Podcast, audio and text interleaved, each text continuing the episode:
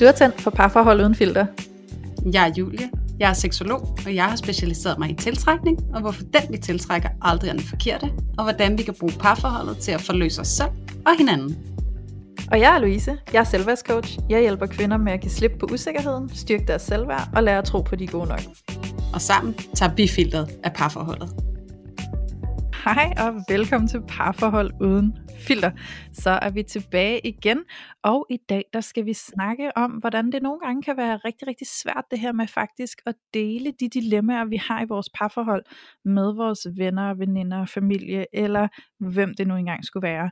Fordi at det ofte er sådan lidt tabubelagt det her med at have problemer i parforholdet, og at vi ofte er i en kultur, hvor vi faktisk møder fordømmelse hos dem, som vi deler vores dilemmaer med.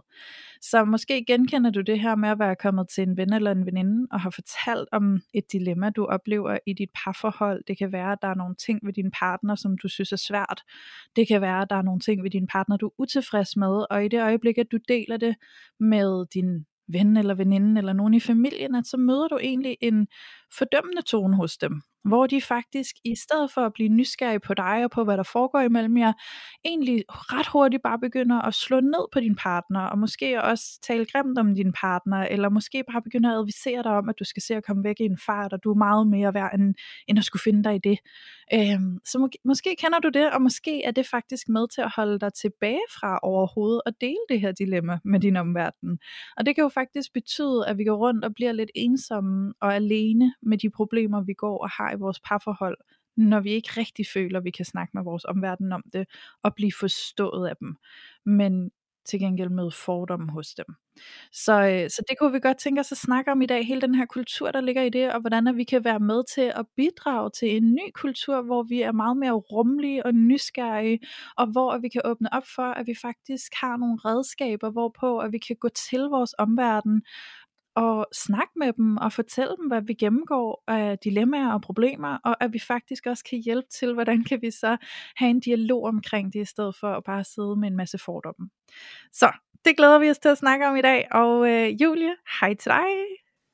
Hej Louise. jeg glæder mig til, at vi skal dykke ned i det her sammen. Det gør jeg også, og mm. det var sikkert en dejlig sprød intro, vil jeg bare lige påpege. Dejligt. Ja, det skal du have med. Og jeg synes jo, det er øh, et mega spændende tema. Og det er det på den måde, at det jo virkelig også på en eller anden måde er lidt at lægge arbejdet fra os. Og det lyder måske lidt fjollet, men det er det jo egentlig fordi, at noget af det, jeg tit oplever, når jeg sidder med klienter, det er den her oplevelse af, at de ikke rigtig føler, at de faktisk kan gå til nogen med de parforholdsudfordringer, de har. Fordi at de desværre har lidt en forventning om, at deres partner kommer til at blive gjort forkert. Mm de har den her oplevelse af, at hvis de går ud og brokker sig, og ligesom giver afløb for alle deres frustrationer og tanker og følelser, så tager dem, som de sidder overfor, de her udtryk for gode varer, og så må det være sandheden om partneren. Og så begynder der så at komme alle mulige udsagn derefter i forhold til, hvordan skal man så forholde sig til den her partner, når man sidder med alle de her frustrationer. Så på den måde, så ser jeg, at når vi laver det her afsnit, så håber jeg virkelig, at det inviterer til, at alle jer, der sidder og lytter med derude, I får en, en langt større tilbøjelighed til at læne jer ind i nysgerrigheden, frem for øh, historien, som der bliver fortalt jer. Øhm, fordi at det, der egentlig er essentielt, når at vi møder øh, et menneske, vi holder af i en kritik af noget, eller nogen, de har i deres liv, så den bedste måde, vi faktisk kan hjælpe dem på, det er ved at stille os nysgerrige over for dem og sammen med dem, i forhold til, hvad det er, de oplever. I stedet for, at, som vi snakkede om sådan indledningsvis, Louise, så ser vi, at det, der ofte sker, i stedet for det er, at man ligesom gør opposition på en eller anden måde mod den her partner, så danner vi fælles front mod ham eller hende, mm. og så er det dig, der har ret. Øhm, og det kan jo på sin vis i et kort moment for den, der sidder og fortæller historien, så kan det jo godt nogle gange virke lidt forløsende. Fordi at så bliver man lidt bekræftet i den offerrolle, man måske synes, man sidder i. Og det kan godt være sådan, åh ja, det er synd for mig. Men det kan faktisk også føles utrolig frustrerende, fordi det kan godt være, det er synd for mig, jeg synes, det er svært, men jeg elsker også min partner, og jeg kunne godt tænke mig, at vi kunne finde ud af det her, som er svært. Mm. Og så er det rigtig svært, når man har trukket sin ven med over på den der offer side, hvor at de så sidder og ser partneren som krænkeren, og vennen har indtaget rollen som redderen, ikke? Jo. Og så sidder du der i din offerrolle, har måske egentlig sat dig selv lidt i en hårdknude, for det var jo nok i virkeligheden ikke det, du ville. Så det er lidt sådan en, ja, det ved jeg ikke, om du kan genkende, Louise, men jeg ser det som sådan en med, at man, du ved, tisser lidt i bukserne for at holde varmen, ikke? Altså det føles godt lige i momentet, sådan lige blive bekræftet, jamen det er jo synd for dig. Ja. Men så hænger det også bare på en bagefter, ikke? Jo, altså sådan som jeg ser det, så er, altså hvis vi skal dele det op i en afsender og en modtager, ikke? Afsenderen er den, der har dilemmaet i sit parforhold, som måske kommer til en ven eller en veninde, og ven og veninden er modtageren, ikke? Øhm, Mm. Og man kan sige, oftest når modtageren reagerer på den måde, hvor de siger, ej, men ved du hvad, bare fuck ham, og du er meget mere værd end det, og det skal du slet ikke finde dig i, og sådan, ikke? Øhm, det er jo nogle gange sådan, det lyder, ikke? Øhm, Mm det, er jo, det er jo oftest faktisk et spørgsmål om, at de prøver at være omsorgsfulde, ikke? og de prøver at vise vedkommende, jeg støtter dig, og jeg er lojal over for dig, og jeg skal nok hjælpe dig, og du, altså, jeg har din ryg, og sådan, ikke? Altså, de gør det jo oftest i en kærlig mening, men det er jo rigtig ofte overhovedet ikke særlig hensigtsmæssigt, fordi at af flere årsager faktisk, fordi den, der sidder som afsender, kan, som du siger, Julie, måske godt få sådan en øjebliksforløsning af, sådan, var det rart at mærke din støtte, var det rart at mærke, at du har min ryg, og så videre, ikke? Men i virkeligheden kan man jo også sidde og føle sig enormt overset, fordi jeg elsker ham stadig, eller jeg vil ham stadig gerne, eller jeg kan faktisk mærke, at nu er det ikke så rart, at du kritiserer ham så meget, som du gør, og nu kan jeg faktisk mærke, at mine følelser bliver glemt i det her. Ikke? Øhm, fordi ofte, når vi kommer med et dilemma til vores venner eller veninder og søger støtte, så er det jo sjældent i virkeligheden, fordi vi bare har brug for at skulle sidde og være øh, altså sådan enormt kritiserende og fordømmende over for ham, fordi det skaber jo også en følelse af splittelse mellem os og vores partner. Ikke? Det er jo ofte, fordi vi har brug for at blive set i de følelser, vi gennemgår. Så det jeg savner at se i en bredere kultur omkring det her, det er, at modtageren, der lytter til afsenderen, tuner ind på, hvad er det, du gennemgår i dine følelser? Hvad er det, der sker inde i dig lige nu? Hvad er det, du er ked af? Hvad er det, du er i tvivl om? Hvad er det, du har svært ved at beslutte dig for? Sådan så vi kan skabe en forståelse for afsenderens følelser, og virkelig rumme, hvor de kommer fra, og rumme den der alsidighed og alle de nuancer, der er i den situation, de står i, frem for at vi bare slår hånden i bordet og siger, ah, jamen så skal du også bare videre, ikke? Altså fuck ham, eller fuck hende, eller hvem det nu er, ikke? Altså, fordi det er jo sjældent det, som vi egentlig har brug for. Fordi ofte, når vi sidder der og deler vores dilemma, så er det jo heller ikke, fordi vi er et sted, hvor vi bare er klar til at skride. Det er jo typisk, fordi vi er et sted, hvor vi faktisk er i et dilemma, og egentlig gerne stadig vil arbejde på vores forhold, eller altså egentlig Mm. bare har brug for at få skabt noget afklaring med os selv. Ikke? Så vi har jo brug for at blive mødt i følelserne, og ikke bare blive fortalt, at vi bare skal vende om på hælen og forlade den partner, der måske har gjort os uret på en eller anden måde. Ikke? Nej, præcis. Også fordi det, der jo ofte sker, når vi står over for en ven, det er jo det her med, at, at det, som vores ven eller veninde beskriver for os, er jo ofte egentlig kun et øjebliksbillede af, Ja, hvad deres parforhold er. Altså det er jo en brøkdel af, hvad hele parforholdet er, og hvad det rummer. Ja. Og der sker jo så meget inde i den anden part også, som vi jo ikke har adgang til, når vi sidder derovre for vores ven. Og, og noget af det, som vi har for vane at gøre, som de fleste mennesker er rigtig gode til at gøre, det er, at vi kigger på adfærden. I stedet for at prøve at se bag om adfærden. Ja. Jamen, hvordan må en- en person har det, hvis de går og opfører sig på den måde? Hvordan skulle jeg selv have det, for at jeg vil opføre mig på den måde? Hvordan vil jeg have det inde i mit følelsesliv? Ja. Og det er jo egentlig, det lyder meget banalt et eller andet sted, men, og det er jo egentlig fundamental empati. Altså at prøve at gå empatisk til værks. Både for den, der sidder over for dig, men også for den partner, som der bliver omtalt. Fordi at det er virkelig også en måde, vi nogle gange kan hjælpe vores venner på. Det er netop ved at hjælpe dem med at få et bredere perspektiv på, hvad er det for en situation, jeg står i. mm. Så hjælpe dem med at kultivere og dyrke den her, øh, hvad kan man sige, anskuelse af ens selv og ens partner. Og det er jo, altså inde i, i fagtermer, så snakker vi jo egentlig om mentalisering. Det her med at kunne mentalisere omkring sig selv og andre. Hvad sker der inde i mig? Og hvordan ser det ud udefra? Hvordan kommer jeg til udtryk? Mm. Hvordan ser min partner ud udefra? Hvad er det for en adfærd, han eller hun har? Og hvad er der mon bag om den adfærd? Det er egentlig kunsten at se bag om adfærd. Og det er jo egentlig der, hvor at vi i virkeligheden kan hjælpe hinanden, ikke? Mm. Jo, og det er jo i virkeligheden også noget med at stoppe med at se så sort-hvid på tingene, ikke? og begynde at bringe nogle nuancer ind i spil, fordi det er det samme, jeg er sikker på, at I rigtig mange, der genkender denne her. Der er et par, og den ene part har været utro, og i det øjeblik, så bliver den anden part et kæmpe offer, og den utro er krænkeren, og når man så begynder at snakke med sin omverden om det, så møder man rigtig ofte sådan, øh, lad os så bare sige det et par, hvor manden har været utro, ikke? Øhm, jamen så møder man jo ofte den der sådan, ej et svin han er, og ej han er bare, og så skal du bare skride ud, og bla bla bla bla. Øhm, I stedet for at få kigget lidt på, man kan vide, hvorfor han har været utro, og han er ikke nødvendigvis bare et svin, fordi han har været utro. Der kan ligge så mange flere nuancer om bag det her, som vi er nødt til at tage fat om, inden at vi bare dømmer det, ikke? Altså, så det er det der mm. med at ophøre den der meget sort-hvide tankegang, og det der sort-hvide syn på tingene, og så begynde at kigge lidt på nuancerne, og være lidt rummelig over for, at der er mange flere ting i det, end bare lige det, der er på overfladen, ikke? Lige øh, præcis. Og jeg sidder og tænker, jeg har faktisk sådan et eksempel fra i går aftes, som jeg kunne bringe lidt i spil her. Øhm, fordi jeg står i køkkenet og er i gang med at lave mad sammen med min kæreste, og så, øhm, så har vi, vi bruger jo Hello Fresh, som vi jo øh, har reklameret for i vores seneste afsnit, og øhm, jeg står med denne her øh, opskrift, der er ligesom det her kort med med opskrift trin for trin, øhm, og jeg har det kan jeg lige så godt erkende. Jeg har sgu lidt et kontrolgen, øh, gen, ikke?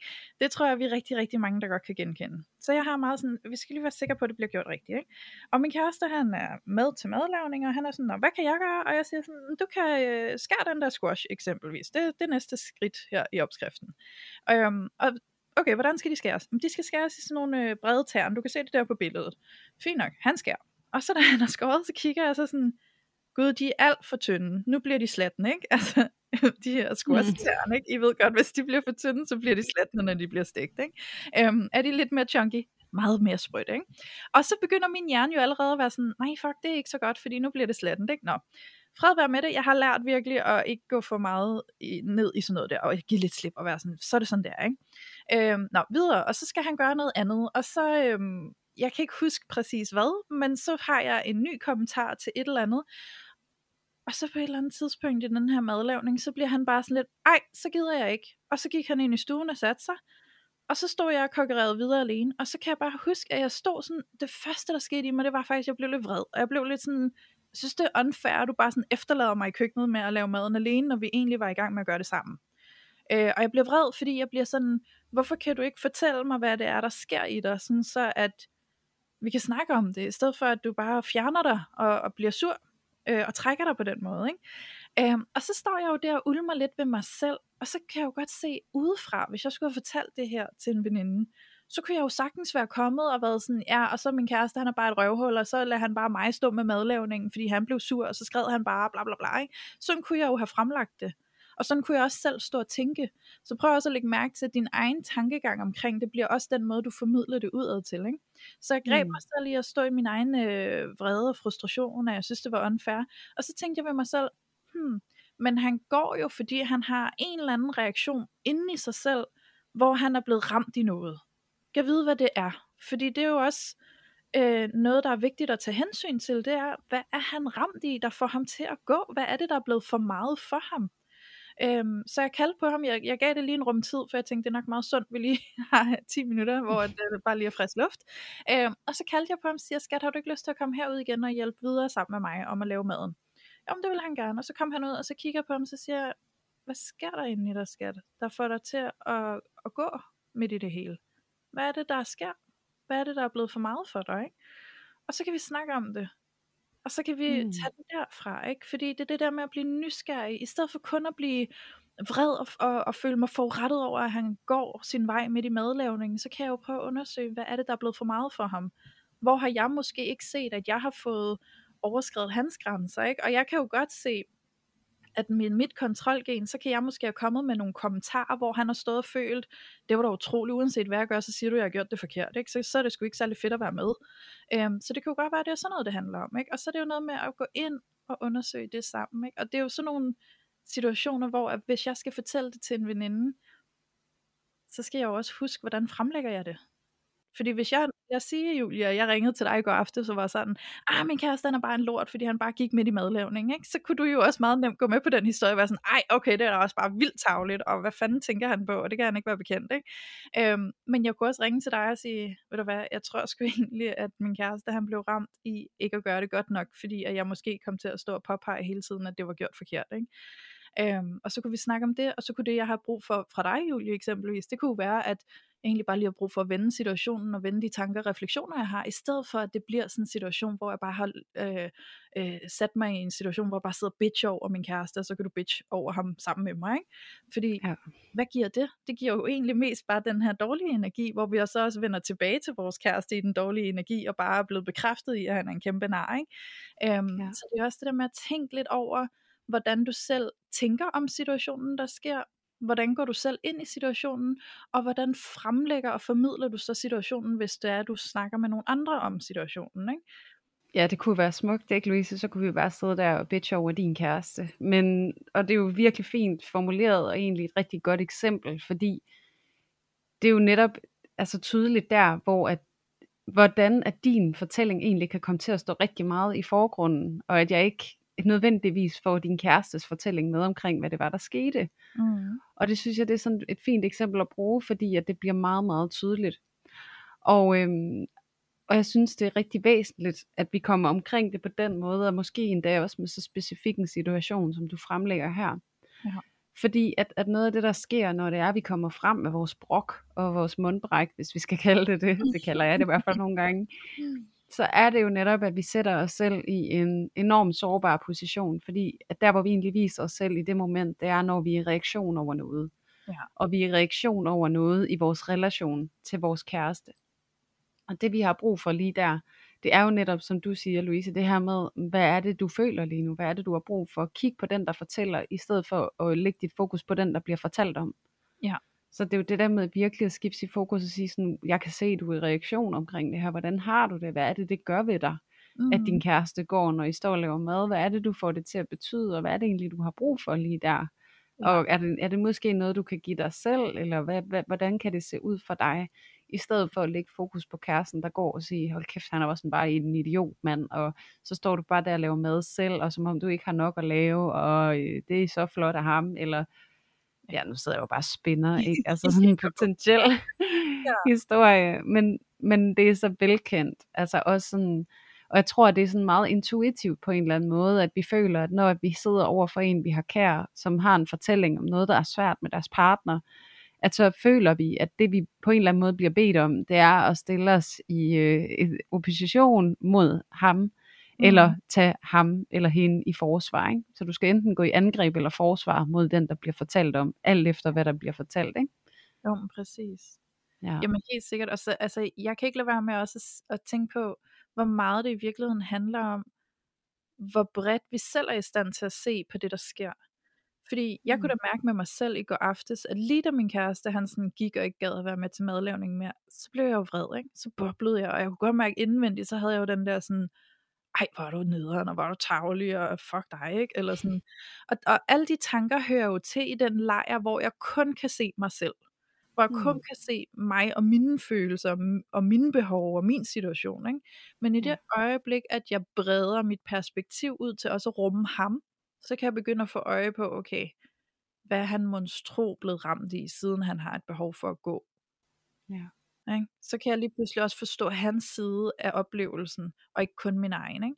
Og det er jo det, som vi ofte har brug for i de der samtaler. Det er jo også, altså både når vi selv går til vores venner eller veninder, og har brug for at snakke om vores dilemma, at vi også kan præsentere dilemmaet fra begge parters side, og så sige sådan, mm. jeg kan mærke, det svært for mig, men det må også være svært for min partner, siden at min partner også reagerer, som min partner gør. Ikke?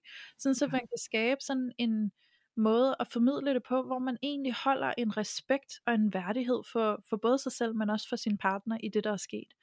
Fordi når vi kommer meget ensidigt frem, når vi formidler vores dilemma, og vi egentlig bare øh, kun kan se os selv som et offer, ikke? Mm. så bliver det altså bare ikke særlig respektfuldt, og så bliver det meget ensidigt, og så ja. bliver det overhovedet ikke særlig ligeværdigt. Øhm, Nej, og overhovedet ikke øh, hjælpsomt. nej, netop. Altså, Ikke mindst, altså vi kan ikke bruge til noget at blive bekræftet i, at vi er et offer. Fordi Nej. et offer, det er en afmagtsposition. Ja. Og det er jo dybest set det, som vi et eller andet sted søger, øh, bevidst eller ubevidst, at komme væk fra. Jeg føler mig i afmagt, jeg føler, det her er svært, og det er frustrerende. Og jeg føler ikke, jeg har ressourcerne eller værktøjerne til at flytte mig fra det her, som er svært for mig. mm, Og det er jo egentlig der, hvor vi så som oftest går ud og så søger den her sparring og spejling i dem, vi har omkring os. Og der er det også rigtig vigtigt at blive grebet, når vi kommer der, fordi at vi jo netop risikerer egentlig bare at blive bekræftet i, at vi er magtesløse, og det er synd for os, og det eneste vi kan gøre, det er at smide håndklædet i ringen og så give op, ikke? mm, Øhm, hvilket er ret umotiverende. Og det er jo egentlig også, at hvis man skal se på det fra et lidt andet perspektiv, så er det jo også lidt ærgerligt at sidde over for en, en ven, og så frarøve dem det potentiale, der ligger i den udfordring og i det dilemma. Ikke? Altså, fordi det er jo en invitation til udvikling, hver gang vi møder noget, som er svært. Ja. Og det der med, at øh, hvis, hvis at du nu ringede i går, ikke? og sagde, at min kæreste gik bare, det ville lave noget kæmpe røv, ikke? Jo. Og så at jeg siger sådan, okay, men hvad skete der i dig? Så jamen, jeg blev mega vred, jeg synes det var tavligt. Okay, men hvad, hvad handler det om? Altså, Mm. Ja, og hvad tror du, der skete i ham? Hvorfor tror du? ja, præcis. Og det, er jo, altså, det synes jeg jo så er næste skridt, ikke? Altså det der med lige gribe den, der kommer med dilemmaet, og så når de ligesom føler sig set og hørt og forstået, Ja. så prøver vi også lige sådan, Nå, hvad må der ske? Det der over i den anden grøft, ikke? Ja. Hvis altså, vi hvad sker der ved ham? han var en kæmpe røv, ikke? Hvad, hvad må så der har været årsagen til, at han havde behov for at gå? Ja, lige præcis. Ja. Og det er så vigtigt, fordi at hvis at vi ikke gør det, hvis vi tværtimod går i angreb forsvarskommunikation, hvor vi føler, at vi skal forsvare vores ven, Ja. og, og angribe kæresten, eller nogle gange omvendt, ikke? hvis man har en kammerat eller en veninde, der kommer og siger, jeg har altså været utro, eller sådan noget, så kan det godt være, at vi angriber vores veninde, og så begynder at forsvare kæresten. Det kan se ud på mange måder. Ja. Men hvis det er den kommunikation, vi går ind i, så, så er det faktisk lidt et svigt over for den, vi sidder overfor, fordi at de ikke bliver spejlet hensigtsmæssigt, de bliver ikke mødt, og de får faktisk ikke muligheden for at flytte sig fra der, hvor de er. Og jeg tænker egentlig, det er det, der sådan er grundessensen i, og så kommer omkring dilemmaet på den her måde. Mm. Og jeg kan da huske, øhm, jeg har jo haft et rigtig langt parforhold øhm, med faren til min søn. Mm. Og, øhm, og jeg kan huske, at noget af det, der var rigtig svært, og måske allersværest, det var faktisk, hvordan jeg endte med at komme til at gå alene med mine problemer. Ja. Øhm, og særligt også fordi, at der kom sådan en fortælling omkring os med sådan, åh, couple goals, og Mm. ej, hvor I bare sådan, I sådan nogle, man ser op til, og sådan et parforhold vil jeg også gerne have, og Så du havde altså der blev et du ville beskytte. helt vildt, og så er jeg jo træer i enagrammet, og for jer, der ved noget om det, så kan I jo godt se, hvordan det er enormt selvdestruktivt, og så matche de to ting sammen, ikke? Altså, øhm, og bare for at sige det sådan, træeren som type i det personværktøj, vi kalder enagrammet, der er træeren altså enormt imagebevidst, og meget, øh, hvad kan man sige, opmærksom på, hvordan at vi bliver opfattet udadtil. Ja. Øhm, så derfor så blev den fortælling altså enormt destruktiv for mig, fordi at det gjorde det i sig selv svært for mig at træde frem. Mm. Men det gjorde det heller ikke bedre, at jeg følte, at når jeg fortalte rigtig mange af de mennesker, jeg har omkring mig om, hvad det var, der skete, så blev jeg mødt af sådan en skepsis over for min partner. Ja. Og det endte ofte med, at jeg følte, at jeg skulle sidde og forsvare min partner, Mm. i stedet for at kunne få afløb for mine følelser Ja. og mine reaktioner, og blive støttet i dem. Ja. Fordi det er jo det, der sker, når vi sidder og er sammen med et menneske, som vi faktisk elsker utrolig meget, og vi har et kæmpe ønske om at få det til at fungere og løse sig, fordi vi har et liv sammen, Mm. så er det faktisk rigtig svært, at det bliver angrebet, det parforhold, vi har af nogen udefra. Uanset om det er et godt eller et skidt parforhold. Øh, pointen er jo, at det jeg gjorde, det var jo, at jeg lukkede i, og begyndte at forsvare ham, fordi jeg følte, at han blev angrebet. Mm. Og igen, så er vi en angreb forsvarskommunikation, som jo er kendetegnet sådan en destruktiv kommunikationsform, Mm. hvor det, jeg havde brug for, det var jo faktisk netop at blive spejlet og rummet og hørt og forstået, og at der var nogen, der gik nysgerrigt til værks med mig, der hvor jeg selv var kommet i en blinkede, ikke? Jo, og måske også bare blive støttet i selv at kunne tage en beslutning om, hvad man så vil gøre i den Lige situation, man er i. I stedet for bare, altså fordi, altså sådan helt lavpraktisk, ikke? hvis vi lige skærer det meget groft op, hvad fanden kan vi egentlig bruge det til, at vores veninde bare siger, ej, fuck ham, han er da også bare en kæmpe nar. ej tak, det var lige det, jeg havde brug for at høre. Nu ved jeg præcis, hvad jeg skal. Ikke? Altså, det er sgu sjældent sådan, vi sidder tilbage. Ikke? Altså, Ja. det, det er sådan lidt tomt, det er sådan lidt ligegyldigt. Det er jo bare en reaktion. Altså, så, så, så prøv at kigge lidt efter sådan intentionen i, hvad har din veninde måske, altså monstro brug for, når hun kommer og lufter det her dilemma hos dig. Hun har sgu nok brug for at blive støttet i selv at kunne tage en beslutning om, hvor hun skal stille sig selv. Og hvordan kan hun få hjælp til dem? Det kan hun ved at undersøge, hvad der sker, og undersøge hendes følelser sammen. Mm. Ja. Ja. Ja, fordi det der med at blive støttet i at finde en løsning, altså det er jo ikke sådan, en, altså fordi så nogle gange så kommer man jo også i det der med, nu skal jeg lige overbevise dig om, hvor dårlig han er, ikke? Mm. Eller hun er. Kan du ikke se, det her det er galt, og det her det er galt, og sådan skal det altså ikke være, når man er i parforhold, og sådan skal man altså ikke have det, og sådan, Ja. og det kunne jeg godt tænke mig at anfægte. Jo, man skal have det på alle mulige frygtelige og fantastiske måder, når man er i parforhold. Mm. Så man kan ikke udelukke en følelse. Der er selvfølgelig, altså der er jo ekstremerne, ikke? Altså hvis vi er udsat for vold eller sådan noget, altså eller psykisk vold eller manipulation, så lad os snakke om det igen. Det, det er selvfølgelig ude i yderpunkterne.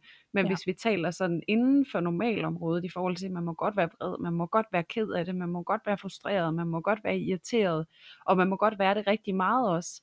Ja. Fordi det, som det er et udtryk for, når vi havner i de der svære følelser, det er jo, at der er et eller andet punkt, hvor vi har brug for at flytte os på en eller anden måde, for netop at kunne lære at være i noget, vi ikke har lært at være i. Ja. Så, og det er jo det, som parforholdet er en invitation til. Det er jo faktisk, at vi lærer at navigere i vores følelsesliv. Og det er jo det, der sker, når vi kommer i et parforhold. Særligt alt efter, hvilken kontakt vi har haft med vores omsorgspersoner. Øhm, hvis vi ikke har lært i, tidligt i vores liv at følelsesregulere, følelsesafstemme og følelseshåndtere os selv, så er det den udfordring, vi står overfor, når vi så skal i en parforholdsrelation. Ja. Fordi at det er den første relation, vi får tæt nok på til egentlig at komme i kontakt med det. Mm-hmm. Så det der, jeg kunne så godt tænke mig at anfægte netop det der med, sådan, ej, sådan skal man ikke have det i et parforhold. Jo, altså du skal have det sådan, som du har det i et parforhold. Og, og det er jo også det der med, at en følelse, det er jo ikke nødvendigvis en krisetilstand. Det, det er et signal om, at der er noget, der ved dig noget. Mm. Så det der med, okay, jeg er vred, men hvad ved det mig? Ja. Altså, hvad er det, den her følelse, den vil mig? Hvad er det, den vil fortælle mig om mig? Hvad er det, jeg kan lære her? Hvad var det, der skete? Var det en grænse, der blev overskrevet? Var der noget, jeg ikke fik sagt, som jeg faktisk havde brug for at sige? Mm. Eller hvad kan det være? Ikke?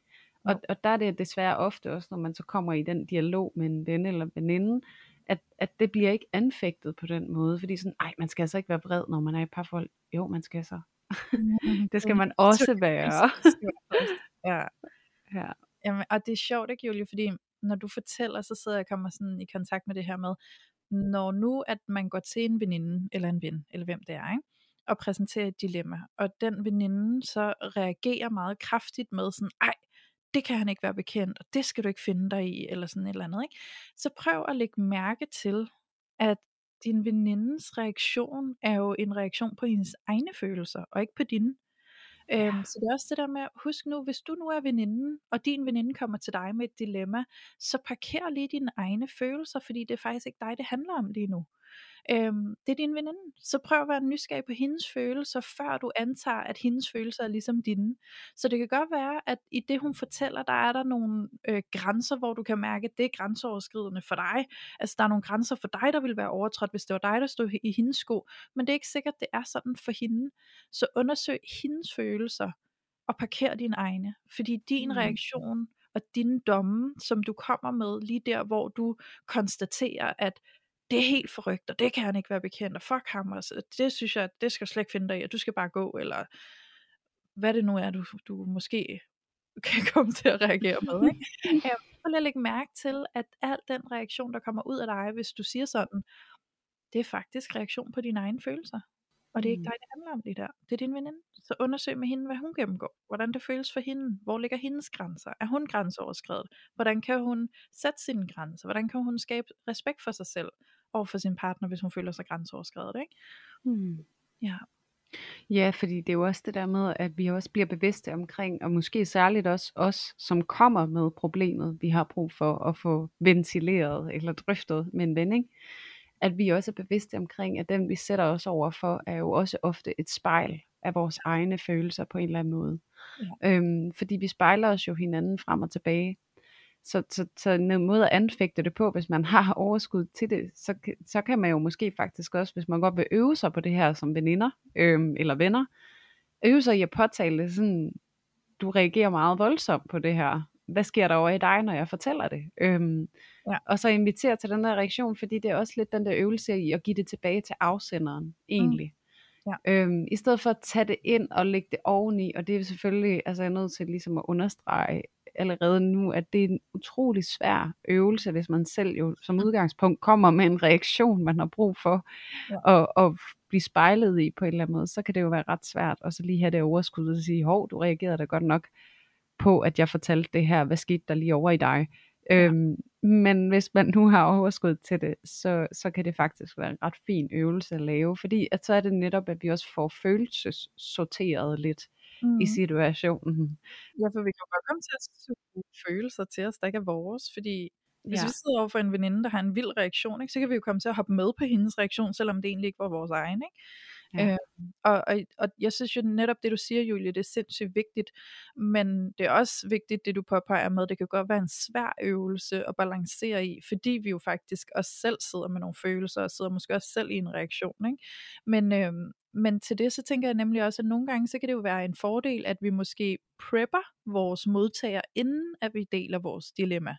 Så hvis du nu går til en ven eller en veninde og godt vil dele dit dilemma, så sig til, til din ven eller veninde på forhånd, sådan, der er noget, jeg godt vil dele med dig, og jeg har brug for, at du er nysgerrig på mig. Jeg har brug for, at du støtter mig. Jeg har brug for, at du spørger ind til mig og mine følelser. Jeg har ikke brug for, at du reagerer på situationen ved at dømme den. Sådan så du kan preppe din modtager på, hvordan du godt vil tages imod, når du nu engang deler dit dilemma. Ikke? Ja. Ja. Ja, fordi det er jo også det der med netop at sætte scenen for sig selv, ikke? Altså sådan, og det er jo også en måde at drage selvomsorg på i det, der er svært. Det er jo netop også at gøre det muligt for dem, vi sidder over for at modtage os og, og støtte os på den måde, som vi har brug for det. Ja, netop. Og jeg synes, det er en mega vigtig pointe, Louise, fordi det er jo virkelig et eller andet sted også det der med at tage ansvar for en selv, og hvad det er, man ligesom går og rager til sig ude i verden, ikke? Altså, mm. nu skal jeg rave noget omsorg til mig, jamen, hvordan kunne det se ud? Øh, det kunne se sådan her ud. Okay, men så er det mit ansvar for det kommunikeret. Ja. Og ja. det kan jo, og det kan jo på den, altså, en ting kan jo være, som du siger, det her med, at jeg har bare lige brug for, at du er nysgerrig på, hvordan jeg har det, eller undersøge mine følelser, eller bare blive spejlet i, hvordan jeg har det. En anden ting er også, jeg har faktisk bare brug for at øh, mundbrække mig helt vildt over min kæreste. Jeg synes, han er en kæmpe idiot. Ja. Og så vil jeg gerne have et kram bagefter. Ja. Og så, så, lad os, så har jeg brug for, at du skal ikke tage det ind, som om det er sandt, fordi det her det er bare en oplevelse, jeg har. Jeg har bare virkelig brug for at få det ventileret, og at du holder om mig og viser og mig, at jeg er okay. til min partner, og du skal ikke kritisere min partner, eller Nej. noget som helst. Du skal bare altså, lytte til mig, bare lægge øre til, at jeg bare lige har brug for at brække mig. Præcis. Ja. Og også det der med, at hvis du bliver nervøs for, ligesom jeg, jeg for eksempel også var, altså når jeg skulle komme med noget kritik af mit parforhold, mit tidligere parforhold, så var der jo den der med, åh, oh, jeg er simpelthen så bange for, hvordan du vurderer min partner, efter jeg har fortalt mm. dig det her. Ja. Øhm, der kunne det også, altså der kunne det hjælpe mig rigtig meget at sige, at det her, det er bare min fortælling og jeg har faktisk ikke været nysgerrig endnu på, hvad der sker inde i min partner, og det er den måde, jeg gerne vil have, at du lytter på. Ja. Det er, at jeg har ikke spurgt, eller, og jeg har måske faktisk, det kunne faktisk godt hjælpe mig, hvis vi kunne være lidt nysgerrige på sammen, hvad der måske sker inde i ham også. Øhm, så det der med, at, at du ligesom også får taget ansvar for, nu kommer du med noget, og det er en gang øh, storytelling af, ud fra dit følelsesregister, og hvad det er, du mærker, men det er ikke en sandhed om din partner. Mm. Fordi det gør også noget ved den, der skal lytte til dig, at de sådan, nå okay, jamen okay, fair nok, jamen, øh, og så gå på opdagelse bagefter, hvordan må han kan have det, siden ja. at han sidder og gamer hele dagen, og ikke tager del i husholdningen, eller hvad det kan være, ikke? Altså, det kan jo være alt muligt. Men det der med, lad os prøve at se, hvad må det så handler om. Kunne du ikke hjælpe mig med at være nysgerrig, fordi det kunne jeg egentlig godt bruge, for jeg sidder fast i min egen fortælling. Ja. Ja, og ofte når vi kommer med et dilemma, øh, så er det jo som oftest en frustration. Ikke? Der er jo typisk en frustration til stede, når vi har et dilemma. Så lad os antage, at jeg kommer til dig, Julie, og øh, der er et eller andet, jeg er utilfreds med ved min partner.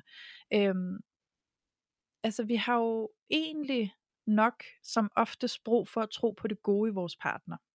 Så hvis jeg har brug for at tro på det gode i min partner, for ligesom at kunne forbinde mig til ham der, hvor jeg måske føler, at jeg er utilfreds, eller at der er et eller andet, der frustrerer mig helt vildt, så nytter det bare heller ikke noget, at jeg går til dig, og så egentlig bare sviner ham til. Mm. Fordi så, så, så øh, hvad kan man sige, så putter jo egentlig bare brænde på bålet til at få ham til at se dårlig ud. Ikke? Mm. Øhm, og det hjælper mig sgu ikke til at komme til at tro på det gode i ham. Vel? Så vi skal også lige tænke over, hvad er egentlig intentionen med at dele vores dilemma med vores veninde eller ven eller nogen i familien. Ikke? Ofte ja. er det jo fordi, at vi har en lyst til at tro på det gode i vores partner og finde en løsning på det dilemma, vi står i. Så tænk lidt over, hvordan du så kommer frem fordi hvis du kommer frem og egentlig bare sviner ham til, eller hende til, eller øh, bare kritiserer helt vildt, eller bitcher helt vildt, øh, så, så hjælper du ikke selv til at komme til at se det gode i din partner. Vel? Så prøv at formulere mm. dig på en måde, hvor du også ligger op til en åbning for at kunne komme til at forstå din partner og tro på det gode i din partner. Ja, ja. lige præcis. Fordi ja. det er jo et eller andet sted, altså sådan, jeg sidder og får sådan et billede af sådan en liste ind i hovedet, sådan pros and cons, ja. øhm, som er sådan en meget banal øvelse på en eller anden måde, men den kan faktisk også godt være fin, hvis du har en veninde, der sidder og er fanget i en reaktion, og du gerne vil være støttende. Altså det der mm. med at, at prøve at se tingene fra nye vinkler, fordi der er altid tusind andre vinkler, som man kan undersøge, når man sidder fast i en hårdknude. Ja. Øhm, og det er så vigtigt, altså også for venskabet, fordi det er jo den anden dimension af det. Det er jo også, hvad er det for et venskab, du inviterer til, hvis at du er den, der møder, øh, hvad kan man sige, de svære følelser med kritik, eller eller på en anden måde en eller anden uhensigtsmæssig øh, reaktion. Mm. Det er nemlig rigtig væsentligt, fordi at, at en ting er, grund til, at vi synes, at det her emne var relevant at tage op, det er fordi, at, at vi gerne vil, hvad kan man sige, understøtte, at vi i langt højere grad i talesætter de udfordringer, vi har inde i vores parforhold over for vores nærmeste, og at vi føler os klædt på til det, sådan at vi i højere grad kan blive mødt, sådan som vi har brug for at blive mødt. Ja. Men en anden ting er jo også, at øh, fortælle alle de venner og veninder, der sidder derude, øh, at den måde, I møder på, er også rigtig, rigtig vigtig, fordi mm. den kan være enormt toneangivende for jeres fælles eller jeres venskab fremadrettet. Ja. Fordi at det jo faktisk resulterer i, at så kommer de ikke og siger noget længere. Mm-hmm. Og det kan jeg i hvert fald selv genkende, det her med, at jeg begyndte ikke at sige noget om mit parforhold. Og noget af det, der var rigtig svært ved det, det var jo faktisk ensomhedsfølelsen omkring at gå rundt med de her enormt store tematikker og problematikker selv, og netop ikke kunne få det der anderledes input, sådan at jeg faktisk bedre kunne overkomme de her situationer i mit liv, eller sådan at jeg kunne lære noget af de her situationer i mit andet liv, eller i mit liv. Og det er jo fordi, at der er en enorm kæmpe værdi i, at der er nogen, der stiller sig til rådighed i forhold til at give en et nyt perspektiv på tingene, når man selv sidder fast. Ja. Og det stillede jeg mig jo så ikke til rådighed for længere, fordi jeg blev så sindssygt bange for den her bedømmelse, jeg skulle til igennem, eller den her vurdering, eller den her fordømmelse af mm. det, som jeg havde kastet min kærlighed over. Og det var jo min partner, ikke? Jo. Jeg var så bange, og så kom jeg til at gå med det selv. Og det var jo ja. rigtig trist, fordi at på en eller anden måde, så var der jo nok mange ting, som jeg ville kunne være blevet spejlet i, og have fået hjælp til, og have fået vendt på en ny måde, hvis jeg havde tilladt mig selv at være mere åben omkring det. Men frygten for den her vurdering, den blev simpelthen så kæmpe stor. Ja. Så det er også det der med, når man sidder som veninde, virkelig, hver gang jeres veninde eller ven brækker sig over sin partner, så spørg lige jer selv i starten, kan jeg vide, hvordan den anden mund har det? Ja. Altså, bare sådan, fordi det er så godt at få det med ind i tankestrømmen, sådan, hvordan den anden mund har det. Fordi det giver altså en meget bedre samtale, og det giver meget mere værdifuldt input fra jeres side af, når I sidder over for den her ven. Fordi der er ikke nogen, der har brug for, at der bliver øhm, øh, shit-talket omkring ens partner, fordi at man jo faktisk har en dyb kærlighedsrelation, som man har valgt og det, og, det er jo, og det kan jo næsten føles som et personligt angreb, ikke? når vi sidder over for en, som på en eller anden måde anfægter, at man overhovedet har valgt at være sammen med det her menneske. Så, så det er jo det der med at være så nænsom og så forsigtig og være så åben og nysgerrig, det er bare så vigtigt. Ja, absolut, fordi prøv, prøv at lægge mærke til os, hvor meget skam det involverer det her med ikke at ture og sige til sine veninder, hvad man går og oplever i sit parforhold fordi man er bange for, at de dømmer det, og fordi man ja. er bange for, at de tænker dårligt om en, og ej okay, øh, er det sådan en, du er sammen med, hvorfor er du sammen med sådan en, ikke? Altså, øh, det er jo også meget skamfølelser, der kommer frem. Det der med sådan, åh, sådan vil jeg ikke have, du tænker om mig. Uh, altså nu synes du måske, at jeg er svag, fordi jeg ikke forlader ham, efter han har været mig utro, eller efter ja. at uh, han har råbt af mig, eller et eller andet. Ikke? Altså så kan vi gå rundt i den der skamfølelse, og føle os helt vildt alene og forkert. Ikke? Så, mm så giv rum til din veninde, giv rum til alle de følelser, hun har, giv rum til nuancerne i det, hun oplever, og hvorfor at hun monstro øh, vælger at blive i en relation, der måske knaser lidt, ikke? Altså, giv rum til det, og hvis der er, at din veninde kommer til dig med et øh, dilemma, eller din ven, øh, og du ikke ved, hvordan du skal håndtere det, det måske er nyt for dig, og du faktisk tænker, jeg vil faktisk gerne begynde at bidrage til en ny kultur i, hvordan vi sådan kan rumme og tale åbent om alle de ting, der sker, øhm, og du ikke ved, hvordan du skal gribe det her nye an, så bare spørg, hvad har du brug for? Hvad har du brug for fra mig nu, hvor du kommer og præsenterer dit dilemma for mig? Så hvis mm. din ven eller veninde kommer til dig og er i dyb reaktion og, og, og lufter det her dilemma, så inden du siger noget som helst, så kan du bare spørge, hvad har du brug for fra mig? Ja. Og så tag den derfra. Det så giver, du også din, øh, ja, så giver du også din ven eller veninde muligheden for faktisk lige at vågne op til sig selv, og vågne op til at reflektere over, ja, hvad er det egentlig, jeg har brug for, ikke? Hvad ja. er det egentlig, jeg vil have ud af det her? Hvad er egentlig min intention med at, at åbne det her dilemma for dig, ikke? Mm. Og på den måde kan du være med til at skabe bevidsthed, både hos dig selv og din, øh, din omgangskreds, og det, for mig er det jo virkelig det, det handler om, det vi snakker om lige nu. Det er jo faktisk at skabe en ny kultur omkring, hvordan vi snakker om følelser, og hvordan vi kan øhm, fjerne noget af den der skam, og egentlig give plads til at føle os okay, og vide, at vi godt må være her med de følelser, vi har, og vide, at vi kan mm. blive støttet og rummet i dem. Ikke? Øhm, yeah.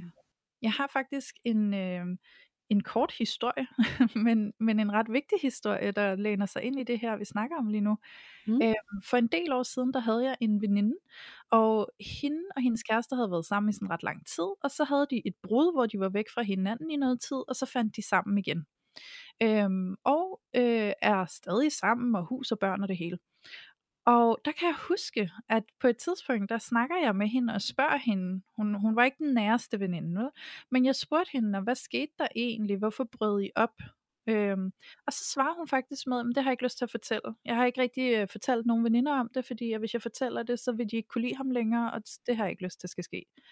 Og der gik det mm. virkelig op for mig, den der følelse af, fuck, hvor må du være alene i det, der er sket. Tænk, at du har gået rundt i kærestesorg og fortvivlelse og gå fra en kæreste og komme tilbage til en kæreste helt alene uden at have drøftet det med nogen, fordi det kunne du ikke lide at gøre, for du var bange for, at de ville dømme ham. Og så var du bange for, at de ville gå og se dårligt på ham, og ikke ville kunne forstå, at du vendte tilbage til ham. Mm. Tænk så engang, at det, at det er sådan en kultur, der eksisterer. Ikke?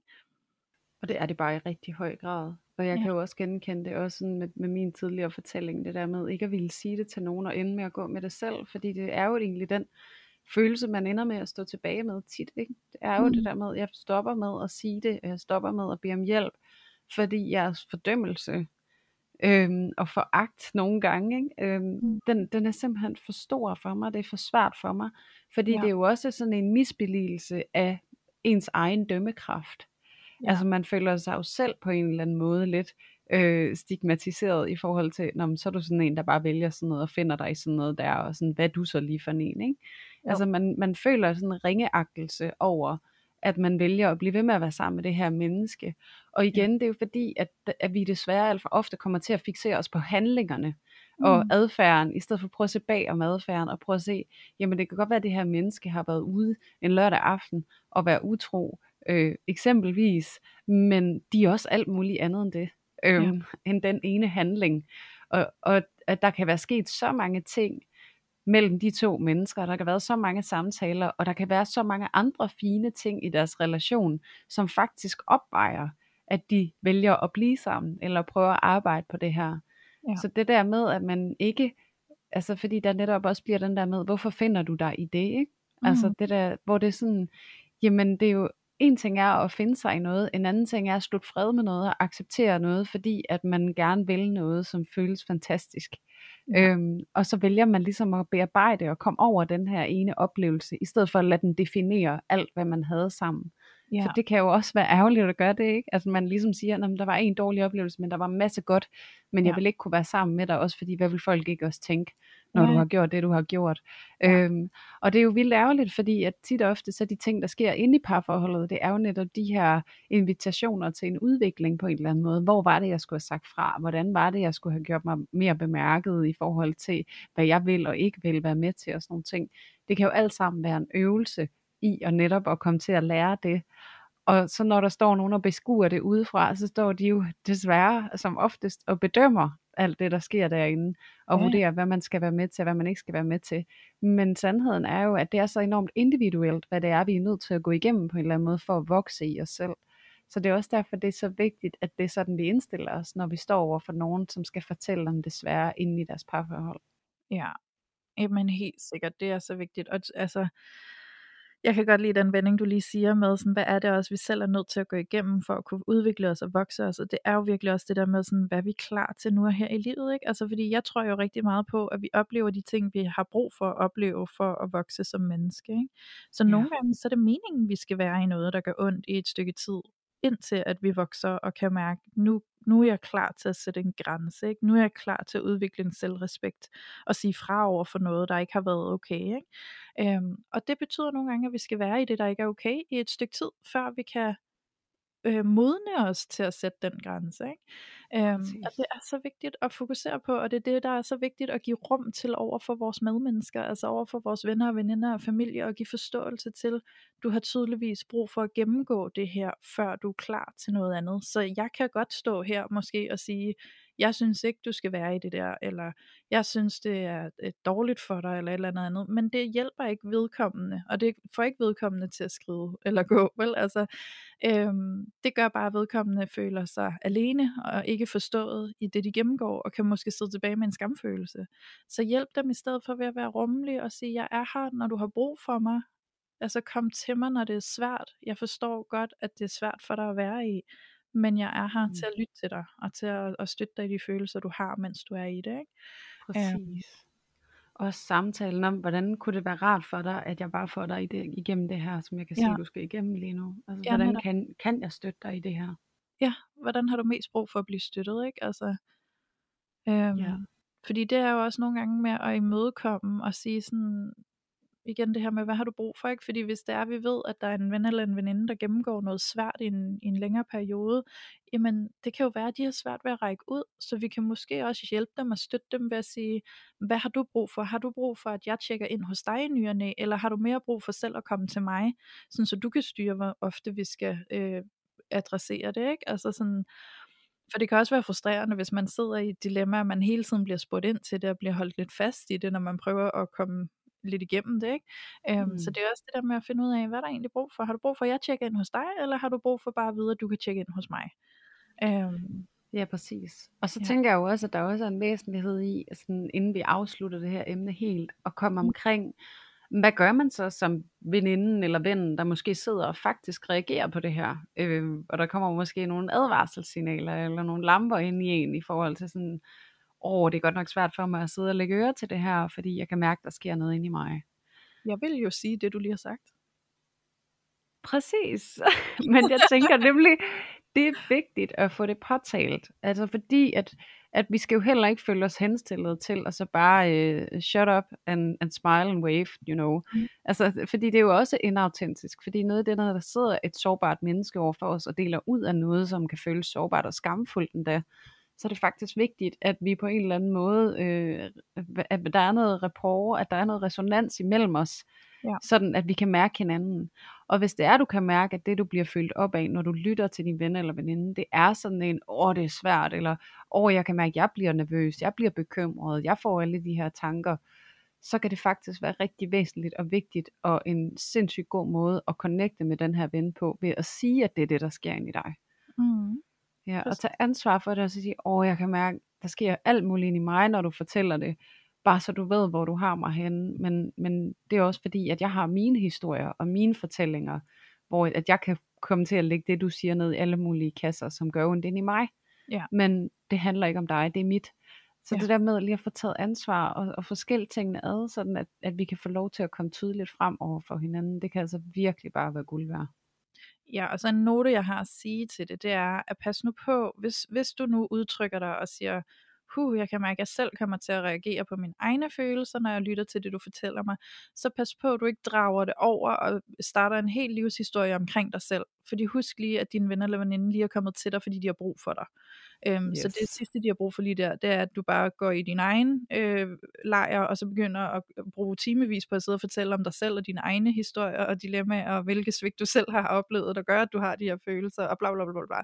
Du skal ja. egentlig bare lige markere, jeg vil rigtig gerne være her for dig. Jeg kan godt nok mærke, at der lige sker lidt ind i mig, når jeg hører din fortælling, fordi den prikker lidt til nogle af mine egne oplevelser, jeg har haft, som gør ondt i mig.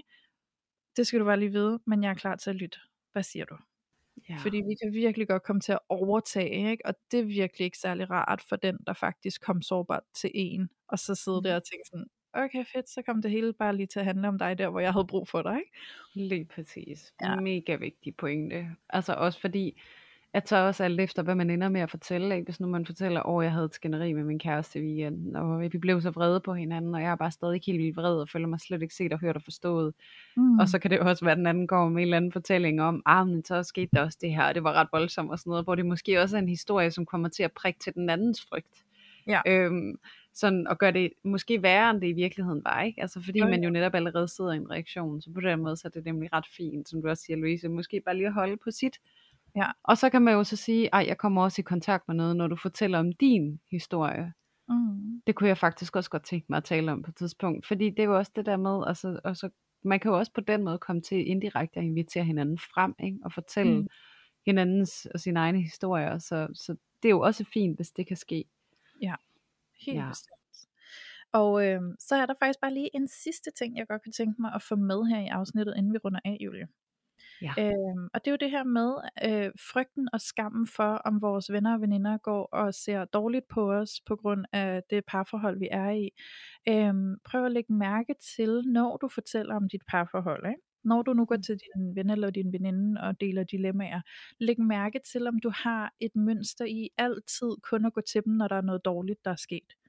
Fordi så bliver det også for dem en oplevelse af, at hele parforholdet er dårligt. Så, øhm, så det der ligesom er vigtigt at være bevidst om, det er jo, at ofte når vi har en eller anden form for dilemma i vores parforhold, så er det jo sådan et øjebliksbillede. Øhm, det er det, der sker lige nu og her, men det er ikke helheden. Men hvis det eneste, vi deler med vores ven eller veninde hele tiden, det er alt det dårlige, der sker, så kan de godt komme til at sidde tilbage med et billede af, at det hele er dårligt, fordi jeg hører ikke andet end dårligt. Jeg hører kun dårligt, dårligt, dårligt, dårligt hele tiden. Ikke? Så husk eventuelt også at inddrage det her med at dele alle de gode ting, med dine venner og veninde. Øhm, sådan så, at de kan få den her nuancerede oplevelse af dit parforhold. Så de kan se, at din partner ikke kun hele tiden er, du ved, ond eller tavlig eller dårlig, eller et eller andet andet, som der måske kommer frem, når du øh, fortæller alle de her historier om alt det dårlige. Ikke? Men at du også mm. husker at fortælle alle de gode perioder, alle de gode oplevelser, alle de gange, hvor din partner er rigtig sød og kærlig og omsorgsfuld og forstående, øhm, sådan så at du kan give din veninde eller din ven et nuanceret billede af dit parforhold, sådan så de kan se, at det ikke kun er dårligt, men at det er helt naturligt, fordi det har de her helt naturlige op- og nedsving. Ikke? Ja. Ja. Ej, en vigtig pointe. Ja. Ja, det, det kunne jeg godt lide. Jeg, jeg selv har oplevet i mit liv at komme til det der med kun at tage fat i veninderne, når der var noget, der var skidt. Ikke? Og så, ja. øh, så ved de jo slet ikke, hvor fantastisk han også er, fordi de Nej. kun ved, hvor skidt han er, ikke? Hvis, man, hvis man kun fortæller det. Og det er jo egentlig generelt, altså jeg tror også, det er derfor, der er kommet hele den der wave med, at sådan, prøv lige at tænke, skriv tre ting ned hver dag, du er taknemmelig for, ikke? Mm. Det er jo faktisk også fordi, at vi jo generelt i vores liv har en tilbøjelighed til kun at steppe op og sige, sige noget og snakke højt, når der er noget, vi er utilfredse med på en eller anden måde. Ja. Øh, vi er meget mindre trænet i at så steppe op og sige frem, når der er noget, vi er glade for og taknemmelige for. Så det er jo først, når noget bliver problematiseret, at vi på en eller anden måde har en tilbøjelighed til at snakke højt om det. Ja. Desværre. Og det er jo med alt muligt i vores liv, men også i vores parforhold. Og, og med det, som du fortæller nu, Louise, som er så sindssygt vigtigt, prøv at nuancere dit parforhold, også over for dine venner, men også over for din partner. Ja. Bare lige for at tage den helt ind i parforholdet nu. Ja, for det er der med, at vi æder med også nogle gange bare helt vildt lavsige til at få sagt, det her det er bare så taknemmelig for, det er jeg så glad for. Mm. Tak for det. Ja. Altså fordi vi, vi, vi tager det lidt som sådan selvfølge, eller vi tager det lidt for givet, at vores partner skal det ene og det andet.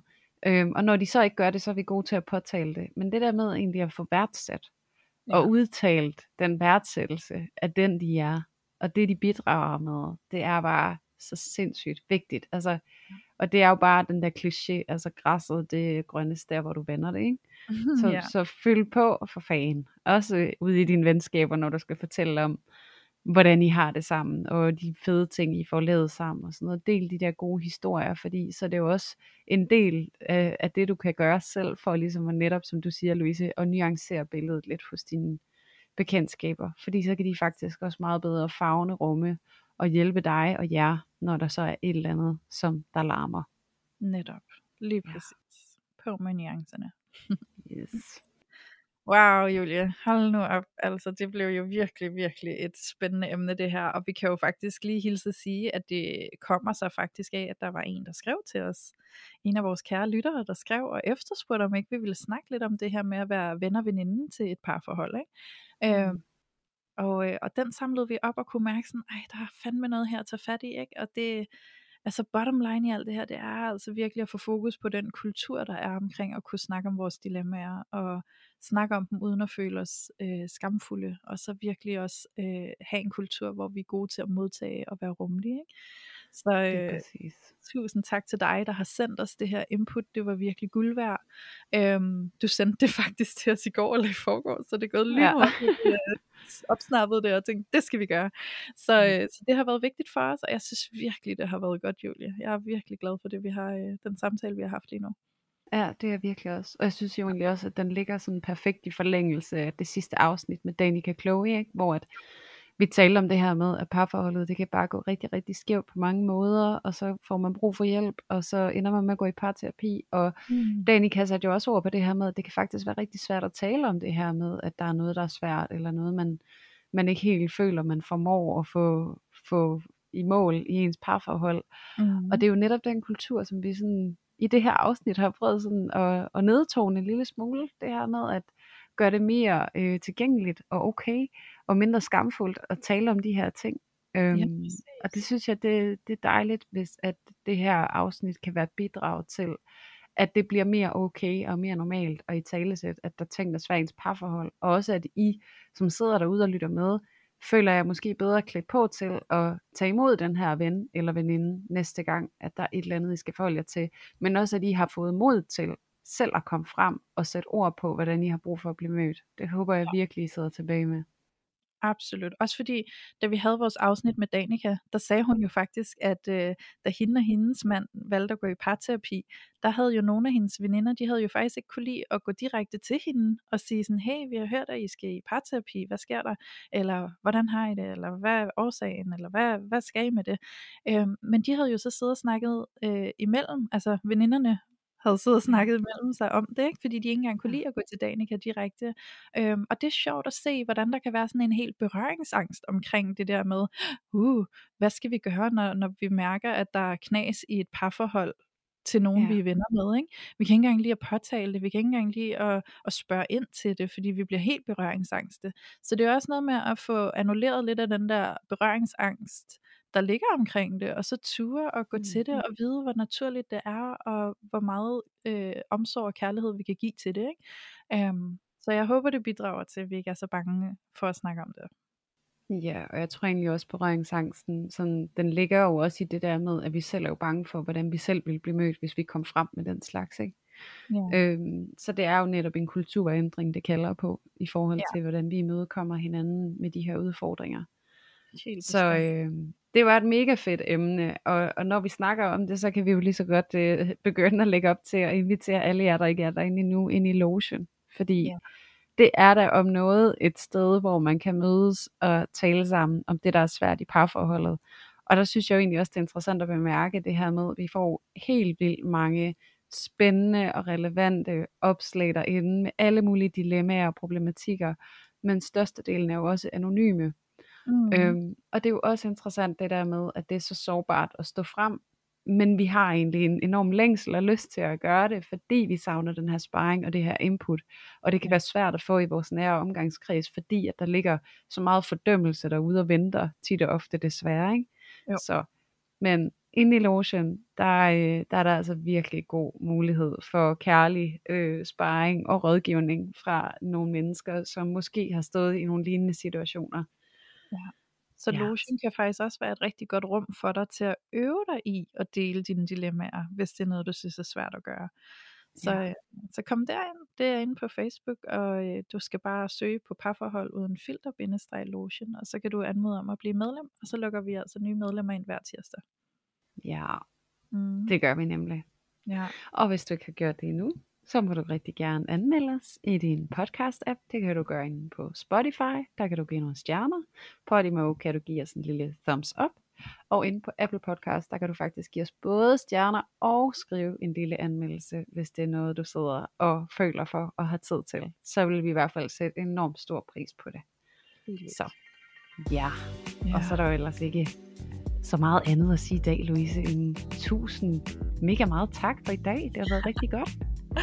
Tusind mega tak selv. Det har været virkelig, virkelig godt.